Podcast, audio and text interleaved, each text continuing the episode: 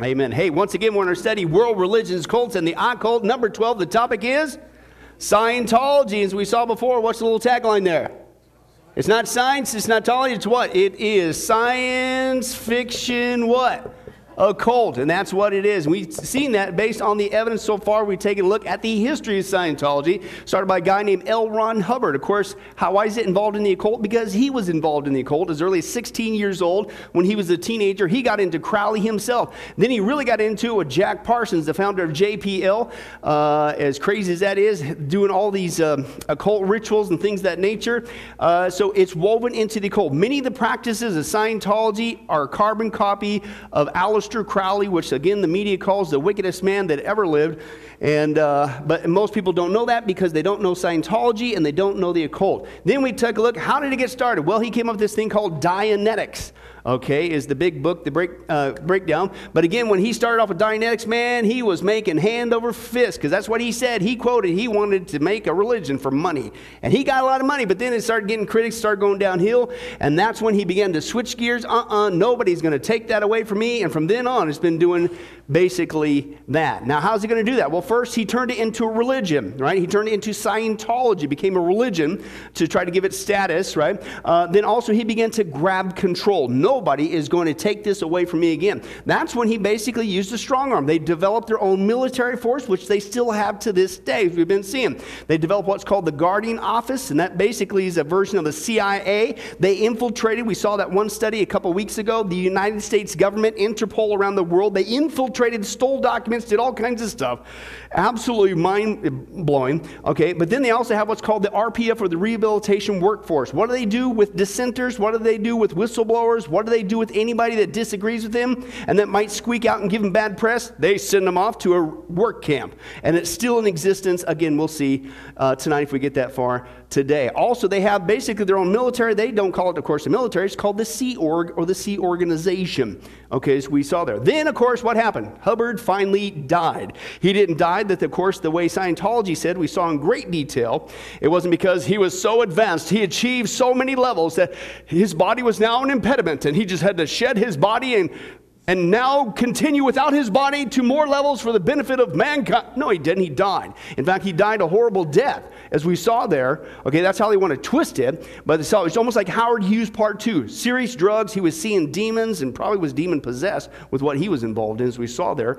Also, the long fingernails, it, just, it was not good. That's how he really died. Okay. Then it got transferred over, and this is where we started a little bit last time with this guy named David Miscavige. David Miscavige, and he is the current current leader right now, the current leader of Scientology. But he's done some things. We're going to get into that tonight. But I really do think that it has to do with a biblical rule. It's called you reap what you sow. Okay? So let's take a look at some of those passages. Uh, Galatians chapter 6, open your Bibles there. Galatians chapter 6, right? And uh, we'll take a look at what's going on there. But Galatians chapter 6. We're going to read verses uh, uh, 7 through 8 there. And uh, I love what Paul says here. And when you get there, say moo. Moo. A little bit. I'll wait for a better consensus from the herd there. That's like, isn't that, isn't that such a beautiful sound? Moo. Well, there's some demons in the audience, so, so start. So you mooers need to start praying against those Bachers, whatever you want to call them. I don't know what they are. But uh, let's start. Galatians 6, 7 through 8. Let's take a look. Do not be deceived. Why not? Because, hello, God cannot be what? Mocked. Because here's the rule, man. A man what? You reap what you sow. And here it is. Here's your choice, man. You want to, the one who sows to please his sinful nature? From that nature, what are you going to reap? Destruction and corruption, right? But the one who sows to please the Spirit, God, from that Spirit, you're going to reap eternal life. So that's it. What you going to sow? What kind of crop you're planting? And we're going to see, I think, the crop of Mr. Miscavige tonight. But let's take a look at another one, though, before we get started on him. Numbers 32, right? Numbers 32. That's that book that uh, written for accountants. Well, Acts was written for lumberjacks. I saw it enough times, you find it there. Uh, Numbers 32. Let's take a look there. Uh, verses 20 uh, through 23, right? And uh, Numbers uh, 20 or 32, verse 20 says this that Moses said to them, If you will do this, if you will arm yourselves before the Lord before battle, and if all of you will go armed over the Jordan before the Lord until he has driven out his enemies before him, then the, when the land is subdued before the Lord, remember because they wanted to stay on that side and they wanted their land first, he says, okay, I'll, I'll let you do it, but you got to fight when it comes time to fight. And, uh, and so, and he says, the, when the land is subdued before the Lord, you may return and be free from your obligation to the Lord and to Israel. And this land will be your possession before the Lord. But if you fail to do this, you will be sinning against the Lord, and you may be sure, what? That your sin will find you out. How many times your mom used that one on you? Right? right? But listen, you reap what you sow, man, and you keep sowing to destruction. Hey, payday's coming someday sin's going to raise its ugly head, right? And I really think that's what we see because, again, as we saw last time, I'll do a little bit of a recap. David Miscavige, he just, he started with destruction. In fact, he was taking over behind the scenes with L. Ron Hubbard before he even died. This guy, in fact, as we're going to see, his own father, his own father, I don't, I don't think we're going to get that far tonight. His own father calls him ruthless right? And guess what? Right now, if you look in the press, Scientology is getting smacked around, right? You reap what you sow, dude. Okay, but let's take a look at Mr. Miscavige. Now, here's again the pictures we saw last week. As you can tell, the one on the left is him before he started eating chicken. The one on the right is when he started going to Cane's, Popeyes, KFC, all those unfortunate establishments. No, that's when he got older. Okay, it has a way of doing the same thing to you, apparently. But anyway, that's David Miscavige. You've seen him in the media, seen him in the press, and he is the spokesman right now, and he has been for, I think, 30 years or so uh, for Scientology. But, but he was born in 1960, so he's 58 years old. He is the current leader of Scientology we saw last time. Now, he started basically when he was a little kid right? And he got into it, and he, he even when he was a teenager, basically was chumming up directly with L. Ron Hubbard before he passed away, right? And we saw that the way that he got into Scientology is his dad was into Scientology, and uh, uh, Mr. Miscavige here, uh, David Miscavige, he uh, suffered from asthma and allergies, and his dad took him to a Scientologist, and supposedly within 45 minutes of holding the pop cans, right? His allergies and asthma went away, right? Then he basically became uh, literally a considered a 12 year old, I already wrote 12 up there, I'll use it again. 12 year old prodigy. Listen, David Miscavige became the youngest professional Scientology auditor. So at 12 years old, two years younger than my son, he's the one in charge of interviewing the people with the pop cans, with their little, that uh, e meter device. Remember that thing? Okay, then on his 16th birthday, with his father's permission, okay, he went off into their military, the Sea Organization, right? And then shortly after that, he starts chumming up with L. Ron Hubbard in California when he was doing his films and things of that nature. And then in 1980, okay, 1980 was kind of a watershed moment. Okay, in 1980, Hubbard stops basically making any public appearances. He basically goes in hiding. Why? Because remember, he was hiding out on the sea for years in his boats right? In the ships, and then he gets to land and he's still on the lam. Okay? But now he's really hiding out. He's just bouncing around, right? Uh, well, during this time, listen, Miscavige, listen to what he did. Miscavige took control of the organization at that time. This is six years before Hubbard dies. This guy, ruthless, is a good word. He began to take control even before Hubbard uh, passed away. In 1981, Miscavige was t- uh, put in charge of what's called the Watchdog Committee and the All Clear Unit with the task of handling various legal claims. So he's now in control of the strong arm for Scientology. Then he became in charge of what's called the Author Services to manage Hubbard's financial affairs. So now he's starting to take the money away, right? Then he forced uh, Mary Sue Hubbard uh, who was the head of the Guardian's office, basically their version of the CIA, he forced her to resign, kicked her out basically, and purged, quote, several top GO officials. Then in 1982, this is only the second year after that, he sets up this uh, organizational structure to release Hubbard from personal liability to handle his personal wealth. So now he can't even touch it, right? Uh, Hubbard, that is. Then he sets up the Religious Technology Center to license uh, uh, all the intellectual property. Uh, then he sets up what's called the author services, again, to manage the proceeds of that. And then uh, in 1982, right? Then that's when we saw, and we saw the actual video clip from the court hearing. That was eye opening. Remember that? Of uh, Ronald DeWolf, who changed his name. That was L. Ron Hubbard's son He changed his name, didn't want to be known as a Hubbard. But he sued Miscavige because even he could see, listen, you're, it's a corporate takeover. You are embezzling from my dad. You're taking over the company. But he lost. And then uh, he, uh, people began to break away. Hubbard's personal auditor, uh, a guy named David Mayo, he began to like spin off. Like, okay, we're going to do our own Scientology thing. David Miscavige went after that guy. That got shut down. Uh, and then, of course, Hubbard finally died. And that was in 1986. And that's where we saw the actual announcement from the Hollywood Palladium, okay, of Hubbard's announcement. And that's when he spiritualized it. He just was so incredible. He just had to leave his body behind. Yeah, whatever, he died, right? But the one who was making the announcement was guess who? Mr. Miscavige there right? Preferably the one on the left. Okay, but anyway, so anyway, that was back early.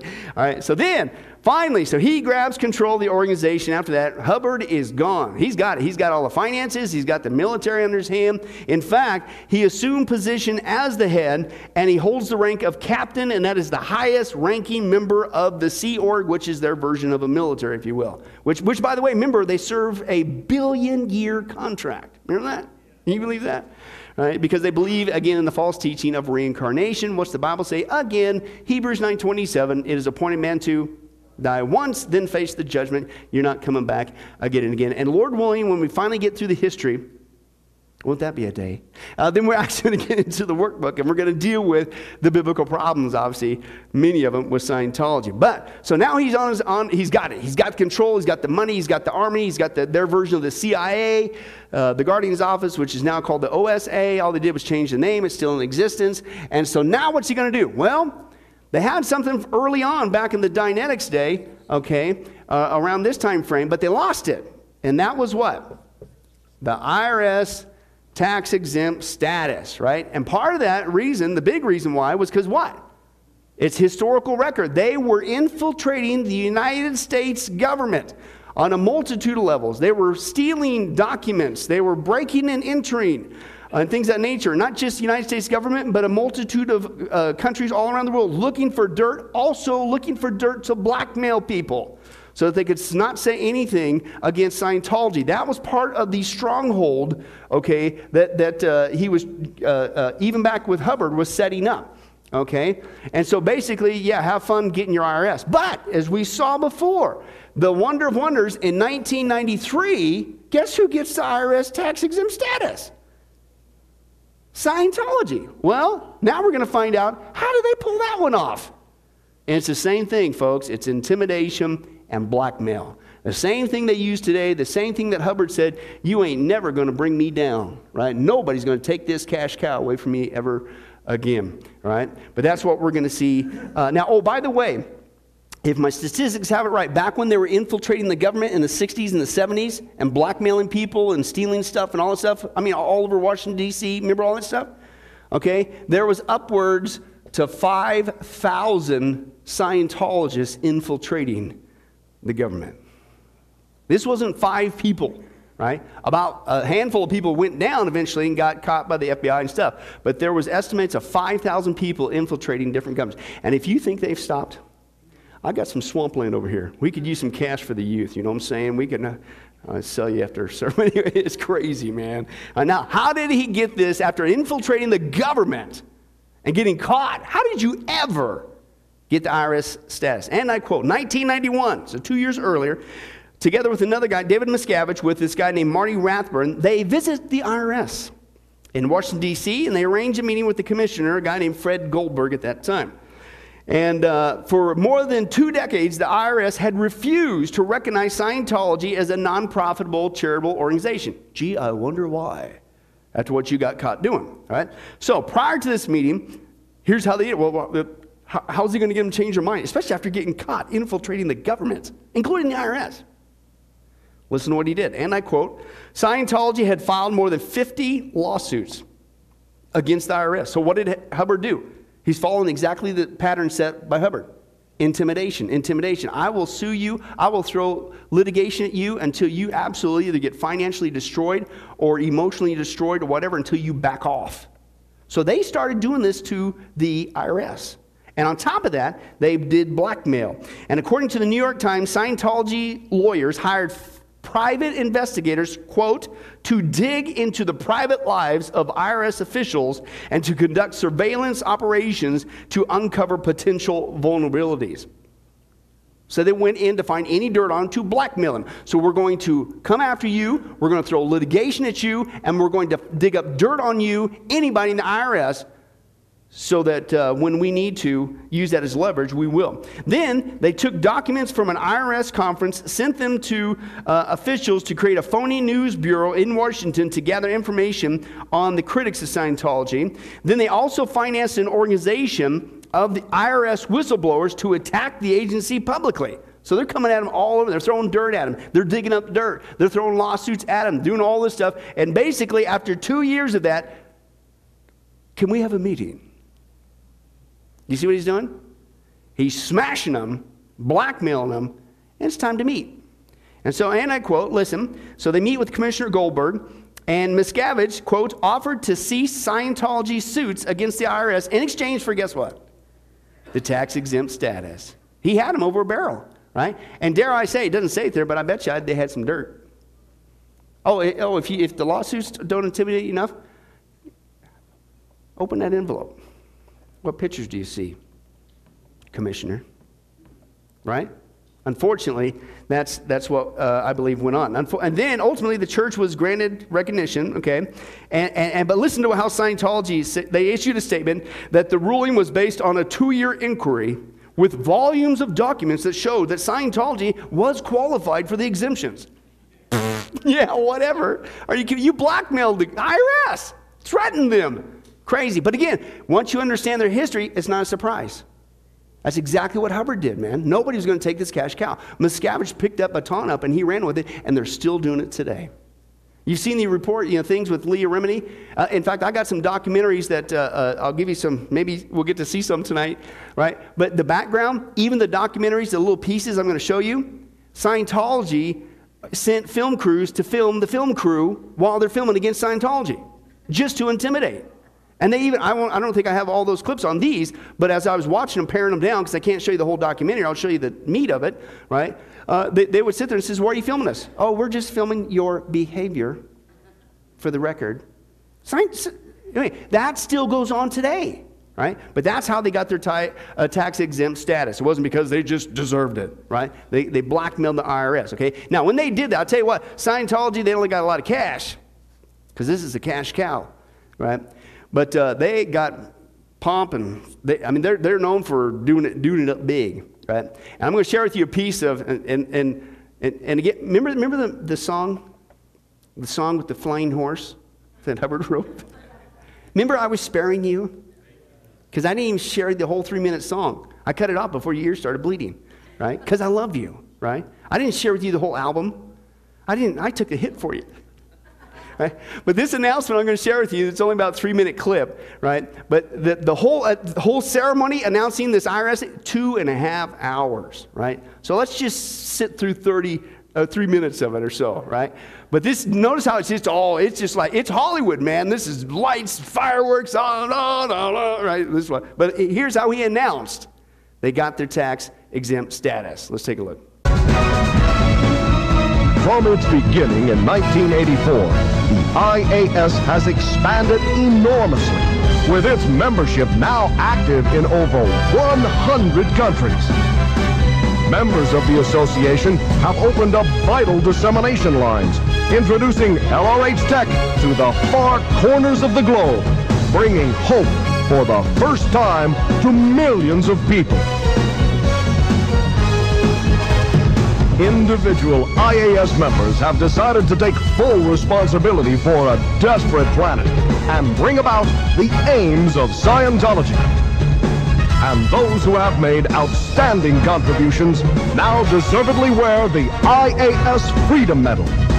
This evening, their ranks will be expanded with the announcement of a brand new award. Welcome to Los Angeles, California.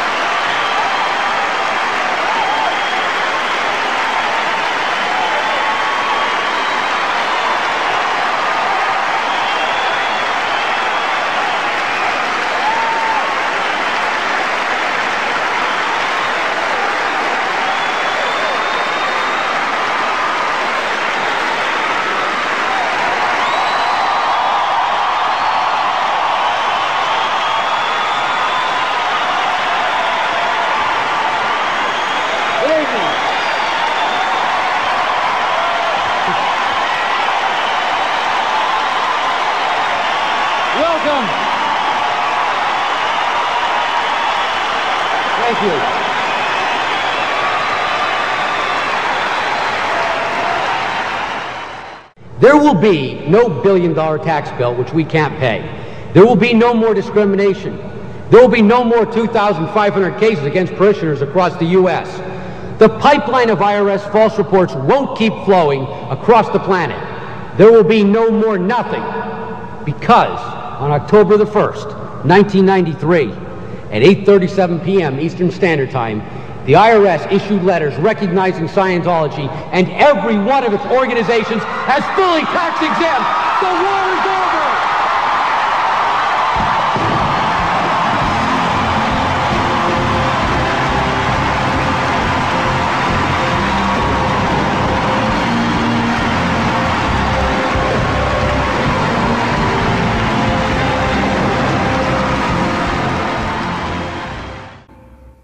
Oh, trust me, I'm sparing you because I quote, the crowd gave after the war's over, he gave, uh, uh, the crowd gave Miscavige an ovation that lasted more than 10 minutes, right? But that's how he announced it. Like, are you kidding? You blackmailed him, you threatened him. The same thing that they do today. But anyway, so that's what he So he finally got, now he's really got the hold of everything. Now he's got tax exempt status. He's really rolling in the dough, right? But he keeps on going. Now he's basically become the driving force behind Scientology. It has been for about three decades now. Uh, basically, okay, and uh, basically he's the new face, right? It used to be Hubbard, but now it's David Miscavige, okay. Uh, but but he's very careful about how he does it. He, he he's not replacing Hubbard. Oh no, it's just, listen to this, he is the ultimate ecclesiastical authority regarding the standard and pure application of L. Ron Hubbard's religious theories. Oh, I'm not replacing him, but I'm the only one who can do it perfectly like he did. Right? Just kind of the thing. But anyway, so he's also portrayed as, quote, a servant of Hubbard's uh, message, not an agent in his own right. And he acts as the master of ceremonies to communicate with Scientologists worldwide. In fact, real quick, I shared with you when we were finishing up the film in, in, New York for the SEALs documentary, I happened to flip on the tube in the hotel room there, and there was a Scientology network, right? So here is uh, uh, Miscavige, because uh, again, he's now the face of Scientology, announcing this new project, right? Uh, the Scientology Network. Let's take a look. Hello and welcome. You've probably heard of Scientology. In fact, every six seconds, someone searches the question, What is Scientology? There's a lot of talk about us, and we get it. People are curious. Well, we want to answer your questions because, frankly, whatever you have heard, if you haven't heard it from us, I can assure you we are not what you expect. And that's what the Scientology Network is all about to show you inside Scientology who we are, what Scientology is, and what Scientology can do. So take a look and then decide for yourself. I'm David Miscavige, and this is the Scientology Network.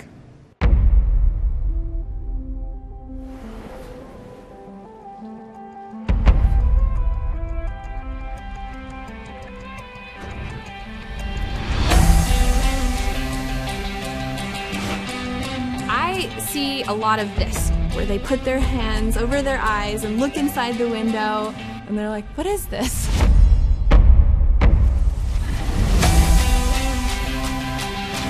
Once you actually start talking to somebody about it, they're like, just, okay, what is Scientology? Oh, well, what brought you in here? I'm just curious. So what this is is called an e-meter. It's the cutting edge of spiritual technology. What it represents for Scientologists all over the world always has and always will is spiritual freedom. No, it's spiritual bondage is really what's going on there. Notice how they glorified that $20 ohm meter, right?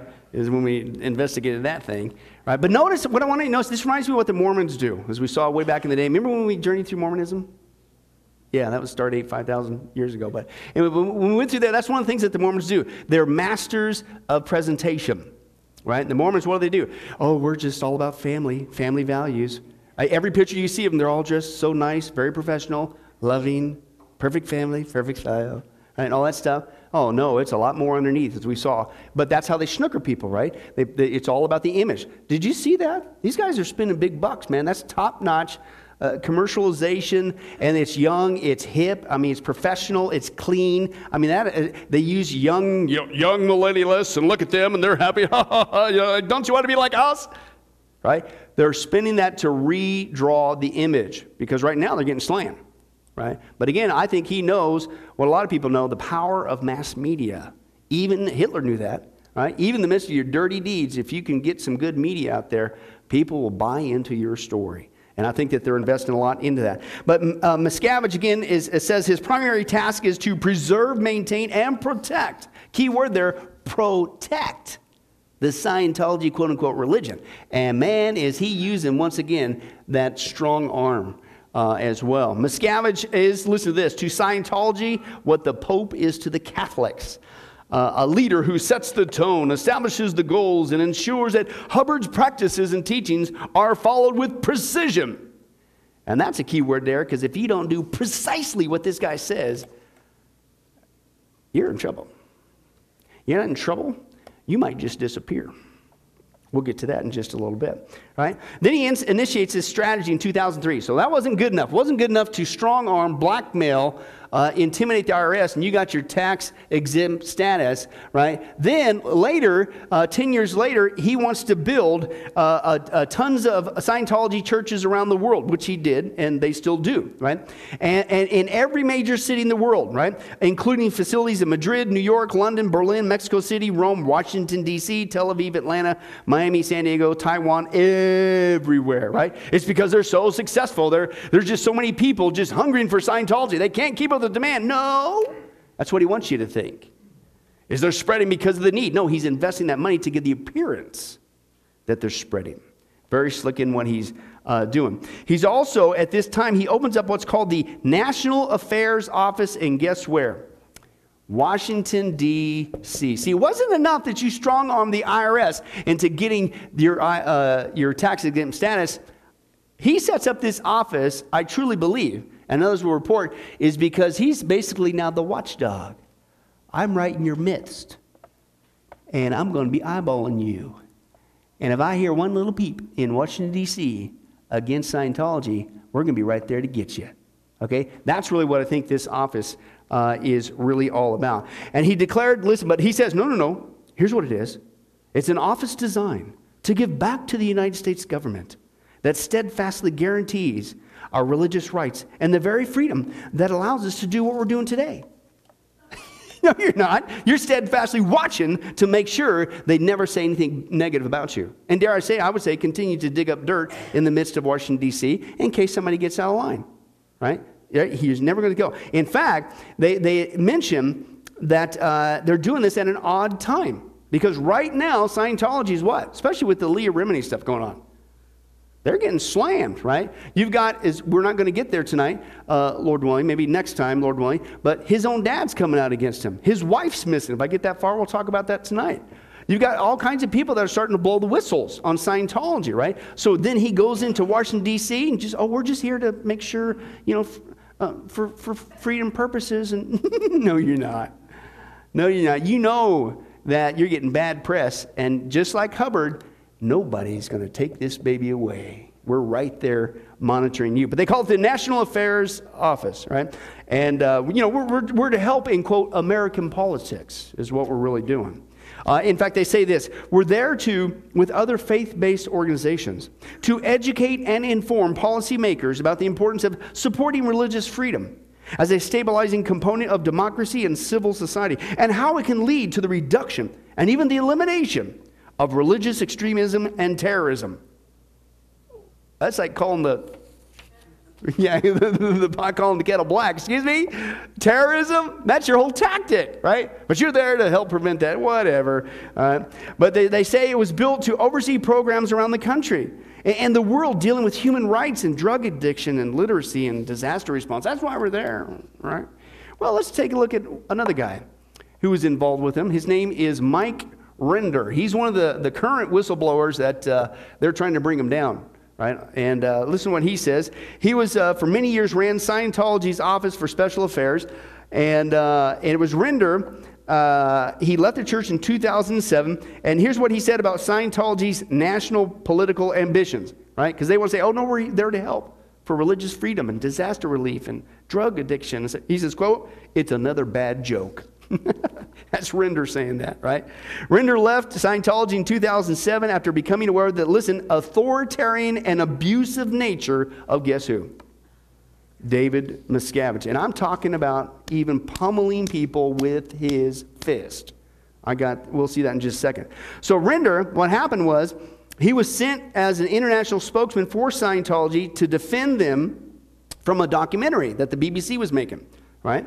So, Rinder defended Scientology and David Miscavige uh, at this documentary, but Miscavige didn't like how it turned out. He was, quote, unhappy with the documentary.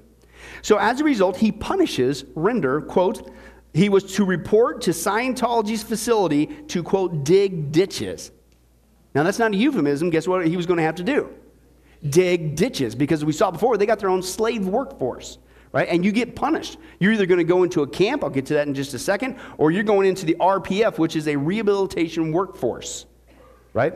It's still in existence today. It's like being sent to the gulag, the gulag, except it's, you know, go to Siberia and work out in a camp except it's here in America. It's Scientology. It's crazy, right? But he basically, that was his last straw. So he instead decided to leave Scientology. And of course, they remove all his biography from the website because this is one of the top dogs, this Mike Rinder guy. Okay? Now, in 2010, Rinder appeared on, quote, The Secrets of Scientology, another BBC series. He discussed his life, losing his family, and behind the scenes activity in Scientology. Listen, this was a nugget. The documentary claims that private auditing sessions, when people are going in there and they're spilling their beans because that glorified ohm meter is telling them, oh no, you got, you're holding something back. What is it? There's something secret's going on. Remember that thing? Right? That can be activated in, by uh, uh, and force it to go to the right side if, you, if with water and salt. Which, if you're nervous and somebody's looking at you and staring at you, saying something's wrong, what do you do? You sweat and anyway. So, listen. Private auditing sessions are secretly recorded. Now, isn't that convenient? So now people, this is what he's explo- uh, exposing. So now people are coming to them and they're getting tricked into spilling their guts on some stuff, you know, to get clear. And they're recording that. You think that's not going to be used for leverage? And listen to they did it on, including once, listen, secrets about Tom Cruise. Because you're going to see that Tom Cruise and David Miscavige are BFFs, best buddies. They ride motorcycles together, they go all over the place together. They are best friends. And I came across this, and whatever, it might just be because they really like each other. I thought, well, maybe, see, some of these other stars, they're, they're leaving. Maybe Tom Cruise can't leave. Maybe they got something on him that uh, you ever leave, pal. We'll expose what you said at the pop can thing. You see what I'm saying? I, I, can't prove that, but I tell you what, this is what Rinder's bringing out. They have recorded secrets of these people, including people like Tom Cruise. But let's take a look at a little teaser of what Rinder exposed on this documentary about the alarming behavior of David Miscavige. Let's take a look. Well, he was a Church of Scientology mastermind, the mouthpiece for the cult's global operations, one of the inner circle. But now he's left and speaking for the first time about how the church works. It's explosive stuff, and the power brokers of Scientology want to silence him. Tonight, Bryan Seymour continues his investigation with this world exclusive report. Okay, here's where it gets really weird. Oh, I know he's evil. He's definitely evil. This gentleman's been hired by a law firm acting for Scientology to film these people. Is that okay? Uh, no, it's not. No, listen to me! You were not there at the beginning of that interview! I certainly make clear to John Sweeney and the people at, at the BBC and Panorama what really happened. We want you to know who we are and what we stand for. How close is he with Tom Cruise? Extremely close. How close? Unnaturally extremely close. Mike Rinder is Australian. He was born in Melbourne and grew up in Adelaide, just two doors down from cricket greats the Chappell brothers. After more than three decades at the top of Scientology International, he left in 2007. This is his first broadcast interview. You have to lie because there's nothing else that you can do. You can't stand on TV and say, oh yeah, David Miscavige beat people up. Or yeah, oh yeah, we forced them to disconnect their families. Now, Rinder says he's sorry for lying and he's telling the truth in an effort to stop the abuse. We all know who this is.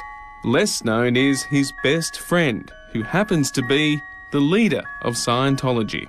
He's the equivalent of the Pope in Scientology. He's the, the leader, he's the absolute authority. That's correct. He likes to call himself the, the equivalent of the Pope. Unlike the Pope, who reigns over his faithful through a shared belief of divine providence, Rinder claims Scientology's leader, David Miscavige, uses fear and brutality to control. How often would he lose it? How common was this? You know, a couple of times a week. When Mike Rinder first joined Scientology, he served the founder, L. Ron Hubbard, when he lived on a ship. Then he was promoted by David Miscavige to head the International Office of Special Affairs, the department in Scientology that handles critics and the media. Rinder claims David Miscavige physically assaulted him many times. David Miscavige, the leader of Scientology, creeping up behind you and strangling you. Did that happen? Absolutely. It happened more than once. He's a very volatile personality. He will lash out for uncalled for reasons. This incident was witnessed by another former Scientologist, Amy Scobee. She ran the Celebrity Centre in Hollywood before she escaped the cult. Amy says this assault happened in early 2001. All of a sudden, he just storms in and he grabs Mike around the neck. David he's- Miscavige. David Miscavige grabs Mike around the neck and he starts strangling and shaking him and strangling and holding just this grip. And his face is turning colors and you could tell that he couldn't breathe. His eyes are just bugged out. And then he takes him and he throws the chair down, throws him by his neck down onto the, the ground and the chair toppled over too. Wow. Nice guy. That's your leader. But again, he even takes it even further. I don't know, maybe Hubbard did the same thing. But it's not just intimidation. Now this guy is getting bru- uh, brutal with his behavior, even not just sending henchmen to do the dirty work, but even himself. Right? Again, his own father, that's his words, not mine. He is ruthless. Right? But that's really what's going on behind the scene. Now, since that came out and he's begun to expose, Scientology uh, uh, took his daughter, this is even this year, and uh, Mike Rinder's daughter, uh, Taryn, she has launched uh, with Scientology a quote smear campaign against uh, his father, accusing him of assaulting her mother and all that stuff. Remember we saw before? They would come up with all these different uh, programs and things against anybody that would speak out against them. They would make up stuff. They would threaten them. They would set them up. They would insinuate them with lies and all that stuff. Well, his daughter now is doing that with Scientology, uh, and they're trying to get him fired from his position at the show with Leah Remini. Scientology in the aftermath, right? And uh, so Rinder has said that, quote, he believes the campaign obviously is orchestrated by guess who?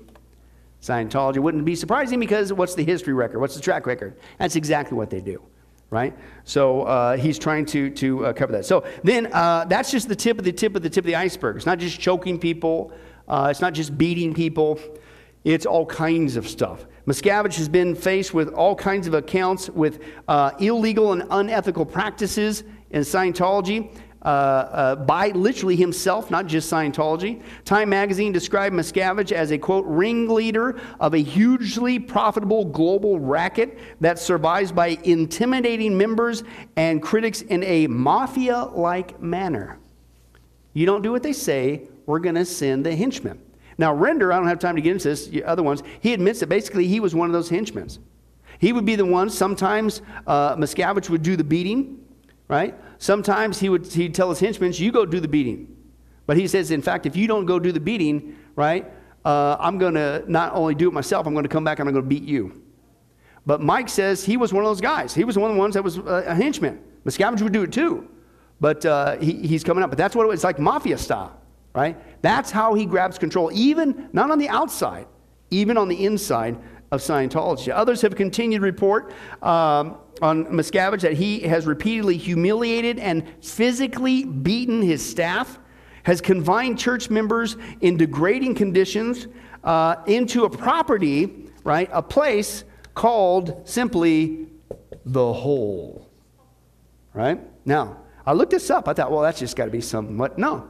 It's out there. Listen to this. The Hole is the name of the facility operated by Scientology on their big facility called Gold Base. And this is in Hemet, where we were just a couple weeks ago preaching at that conference, right? It's like, wow.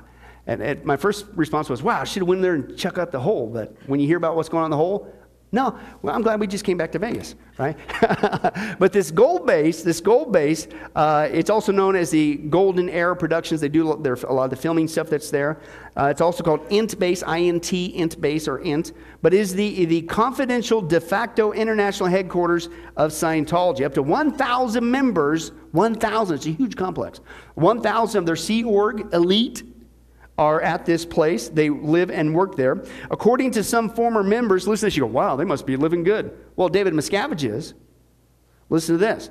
Conditions are harsh with staff members paid only $50 for a 100 hour week. That's slave labor. And subjected to punishments for failing to meet work quotas, right? Media reports have stated around 100 people a year. This is going on right now as we sit here more than 100 people a year try to escape from this place, but most are soon caught and returned by, listen, pursuit teams. That's the mafia coming to get you. So now not only do they have their own CIA, their own military, basically, they've just changed the names. Now you got your own mafia. It's crazy. That's why this thing is still in existence, not because it's so true, so wonderful, lives are so changed is because it's a cash making cow, and through fear, intimidation, and brutality, they're keeping it going just like Hubbard. Right? Still going on today. They also, uh, uh, but what, what does Scientology say? Oh, no, no, no, no. They, they call the base, it is a quote, ideal setting for professional and spiritual growth. I don't think so. But let's get back to the hole, because I got some info on the hole. According to former members, uh, David Miscavige sends dozens of even senior Scientology executives into this place. It is, this isn't just the, the low people that get out of line. It's anybody, even the right hand people, whatever. Don't, he uses this fear and intimidation. He said, You're going to the hole. Now, uh, one newspaper described this place, the hole, as a quote, place of confinement and humiliation, where Scientology's management culture has gone extreme. Inside of this place is a who who's of Scientology's leadership, uh, and they go at each other with brutal tongue lashings, even hands and fists. They intimidate each other around into crawling on their knees, standing in trash cans, and confessing to things they haven't even done. They live in degrading conditions, eating and sleeping in cramped spaces designed for office use. That sounds like a POW camp or something crazy. But this is Scientology here in the United States of America, right? Okay. In fact, talk about the beatings or beating on people. Leah Remini, uh, recently in an interview, she talks about these people are so brainwashed, they're so intimidated by fear that they think they deserve the beatings. Well, watch this. This is a little short clip here.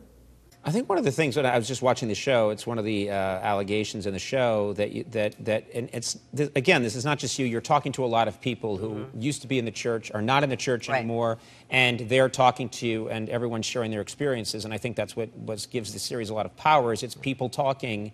And a lot of them talk about being physically assaulted. Sure. They'll disagree with someone in the church who outranks them, and that person will just start hitting them. Correct. And they say no one in the room will do anything, and the person who's being assaulted actually says, I didn't do anything. I just stood there and let them hit me. Right. And I watched that as an adult, and I don't understand how that's possible. It's it's possible because if you believe that you have barred freeing mankind, that that that your transgression of not putting a cup where it should be, or um, giving somehow somebody, impeded the progress of the church. Yeah. Correct, correct. And so they start to believe that they deserve to be. They deserve this punishment. Correct. That's twisted.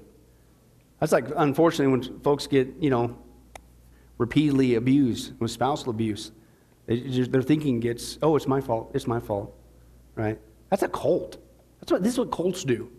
It's Scientology here in the United States of America. Let's continue on uh, with the hole. Individuals, listen, when they get sent there, listen, some of them said they didn't just spend months there, they spent years, years in the hole, okay? Uh, after a few managed to escape the hole and Scientology, they gave their accounts to experiences to the media, to the courts, even the FBI. But for some reason, it just still keeps going. I wonder why. Maybe somebody in D.C.'s got some dirt on somebody. How do you get away with this stuff? Somebody knows something on somebody right? That's my theory. But anyway, so they say, listen, uh, the, now listen, the Church of Scientology, I, I don't even want to use that word, Scientology has denied those accounts. It says, listen to what they say the hole does not exist and never has, and nobody is being held against their will. You could repeat after me liar, liar, pantsum ummum onum fire. Okay, but anyway, are you kidding me? And not only is it not only real, but one guy he described it, uh, ex members, quote, comparable to that of a North Korean death camp. This thing exists. In fact, I'm going to share with you real quick. Here's just, I can't even share the whole thing. There's just no, I had to pare this down. But here's just a little tip. Nobody's being held against their will. There's no beatings. There's no, this, no this, this place doesn't even exist. What are you talking about? Listen to what's going on there in Southern California. This, oh, and by the way, this is just one place. They've got these places all over, right? That you could be shipped to if you get out of line, right? But here's just a teaser of what is going on right now in this place called The Hole. Look, let's take a look. Former Scientology executive Debbie Cook was the first to give sworn testimony about a place known as The Hole. But other church defectors, speaking with the Tampa Bay Times, have expanded on her account, offering the fullest picture yet of the troubling events that occurred there. The defectors also were interviewed by FBI agents, who focused on the hole as they investigated the church's working conditions. The Hole was a building made of several double-wide mobile homes on the west side of Scientology's 500-acre compound, 80 miles east of Los Angeles. Constructed in the late 1990s, it served for years as office space for Scientology's international management team. Then, around 2004, according to defectors, it became a place of punishment as Scientology leader David Miscavige grew increasingly unhappy with the performance of the church's top officers. The leader ordered them to own up to their failings in group confessions, the defectors say. All were members of Scientology's religious order, the Sea Org. At first, about 40 men and women occupied the hole. Later, the number grew to a hundred, as Miscavige deemed more and more officers to be underperforming. Scientology's former spokesperson, Mike Rinder, says he was there from the start.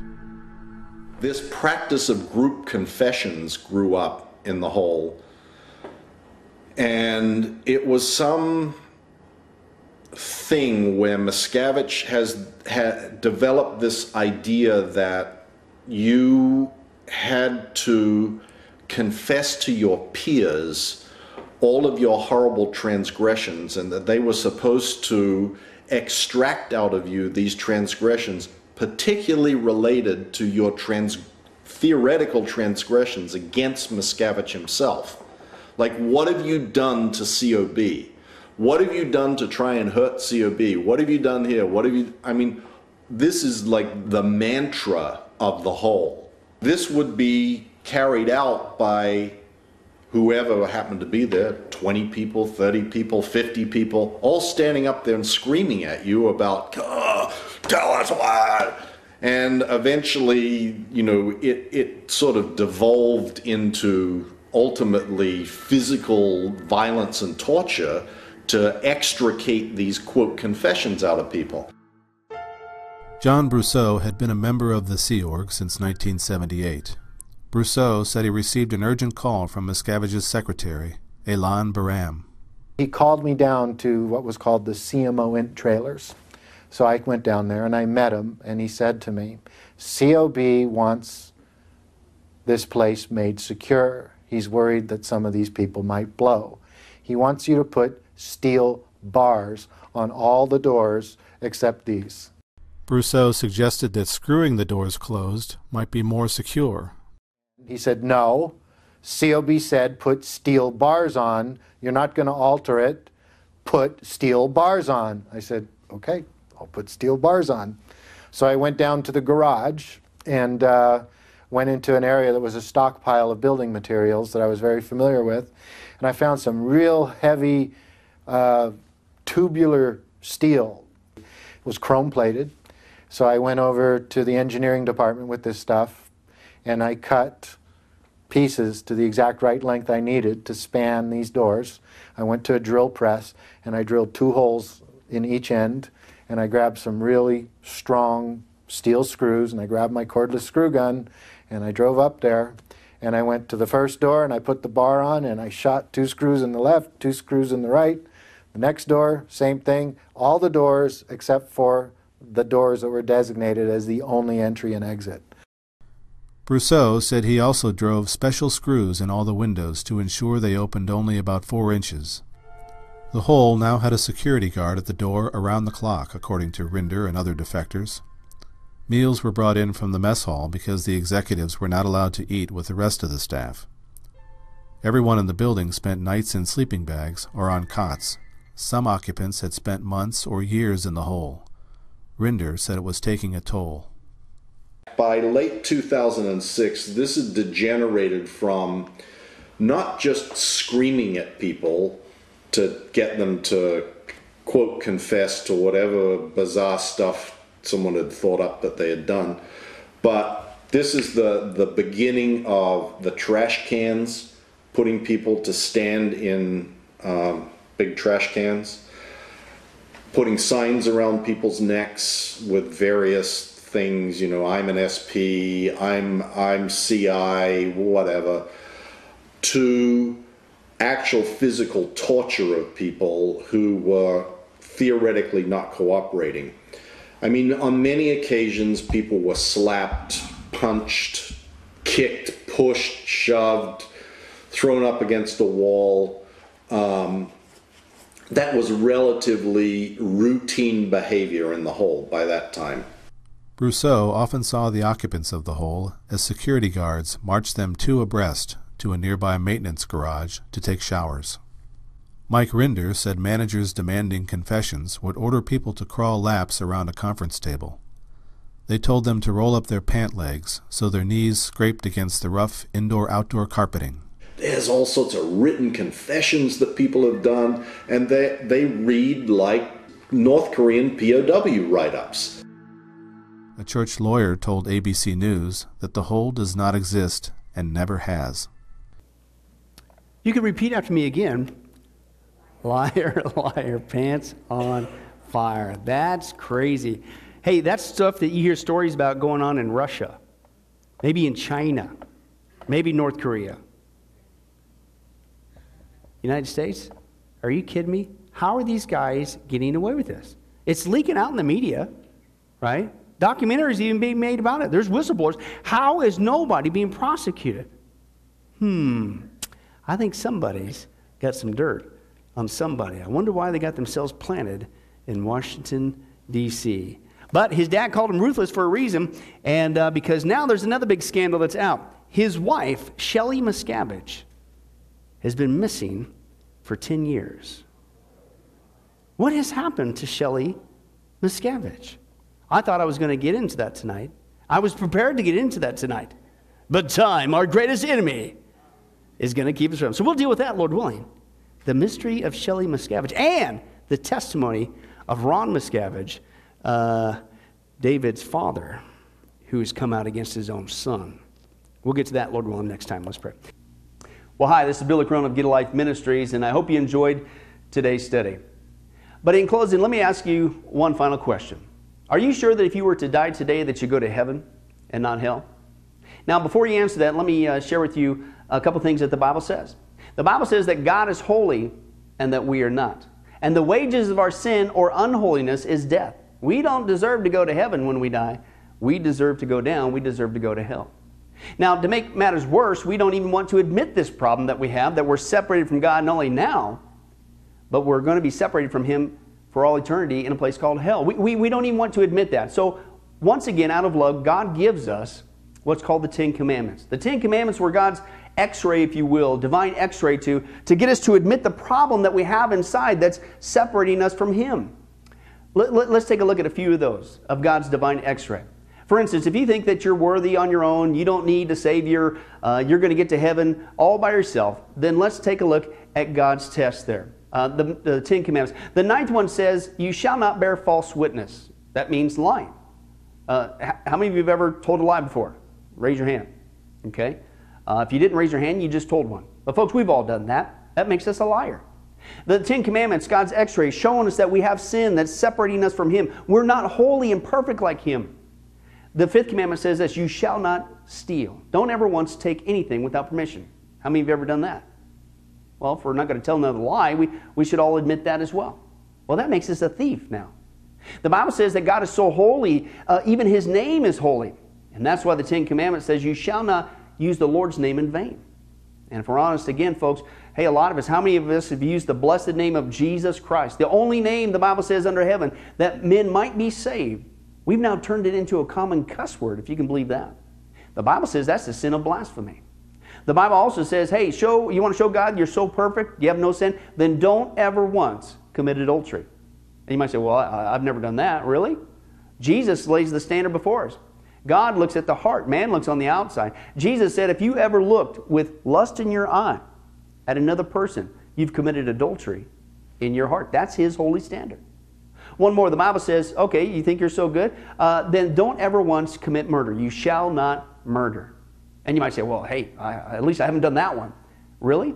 The Bible again says that the sin of hatred, wishing someone was uh, dead, is akin to the sin of murder. It's just, if you will, you pull the trigger in your heart. So, so, so how are you doing? That's just 5 out of 10 of God's divine x ray, by the way, uh, showing us the problem. How are you doing? Not if, but when your time comes, we're all going to stand before God. You will be forced to admit what He already knows. Hey, God, let me in. Let me in. I'm a, I'm a liar. I'm a, I'm a thief. I'm a, a blasphemer, an adulterer, and a murderer. And the Bible is clear. Such people as these will not inherit the kingdom of heaven. You're not headed to heaven in that state, you're headed to hell. But here's the good news God said if we would just admit this, number one, then He could fix it. And it gets fixed only one way, and that's through Jesus Christ. Jesus said in the book of John, chapter 14, verse 6, He says, I am the way, the life, and the truth, and nobody comes to the Father but by me. Why? Because only Jesus lived the perfect life in our place. And Jesus died on the cross. He took the death penalty in our place so that we could be set free. And since we weren't there, and since it's a gift and we can't earn it, we have to receive that wonderful gift by faith. And the Bible says God will pardon us for our crimes, our sins against Him. And you could actually see this analogy working uh, in the natural, in the normal world. Uh, we see this actually uh, in the courtroom.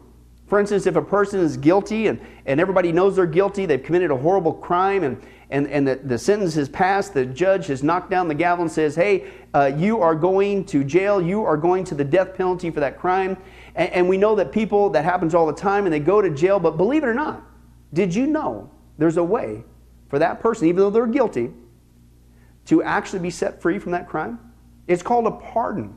And the one in authority, the governor, has the part out of mercy, out of goodness, certainly nothing that that person did in jail. They can't undo the crime. It's too late. But out of mercy, the governor could go down there and grant that person in jail a full pardon for their crimes. And by receiving that pardon, the doors come open and they are set free and they're rescued from the death penalty. Folks, that's what God is doing every single day with us spiritually.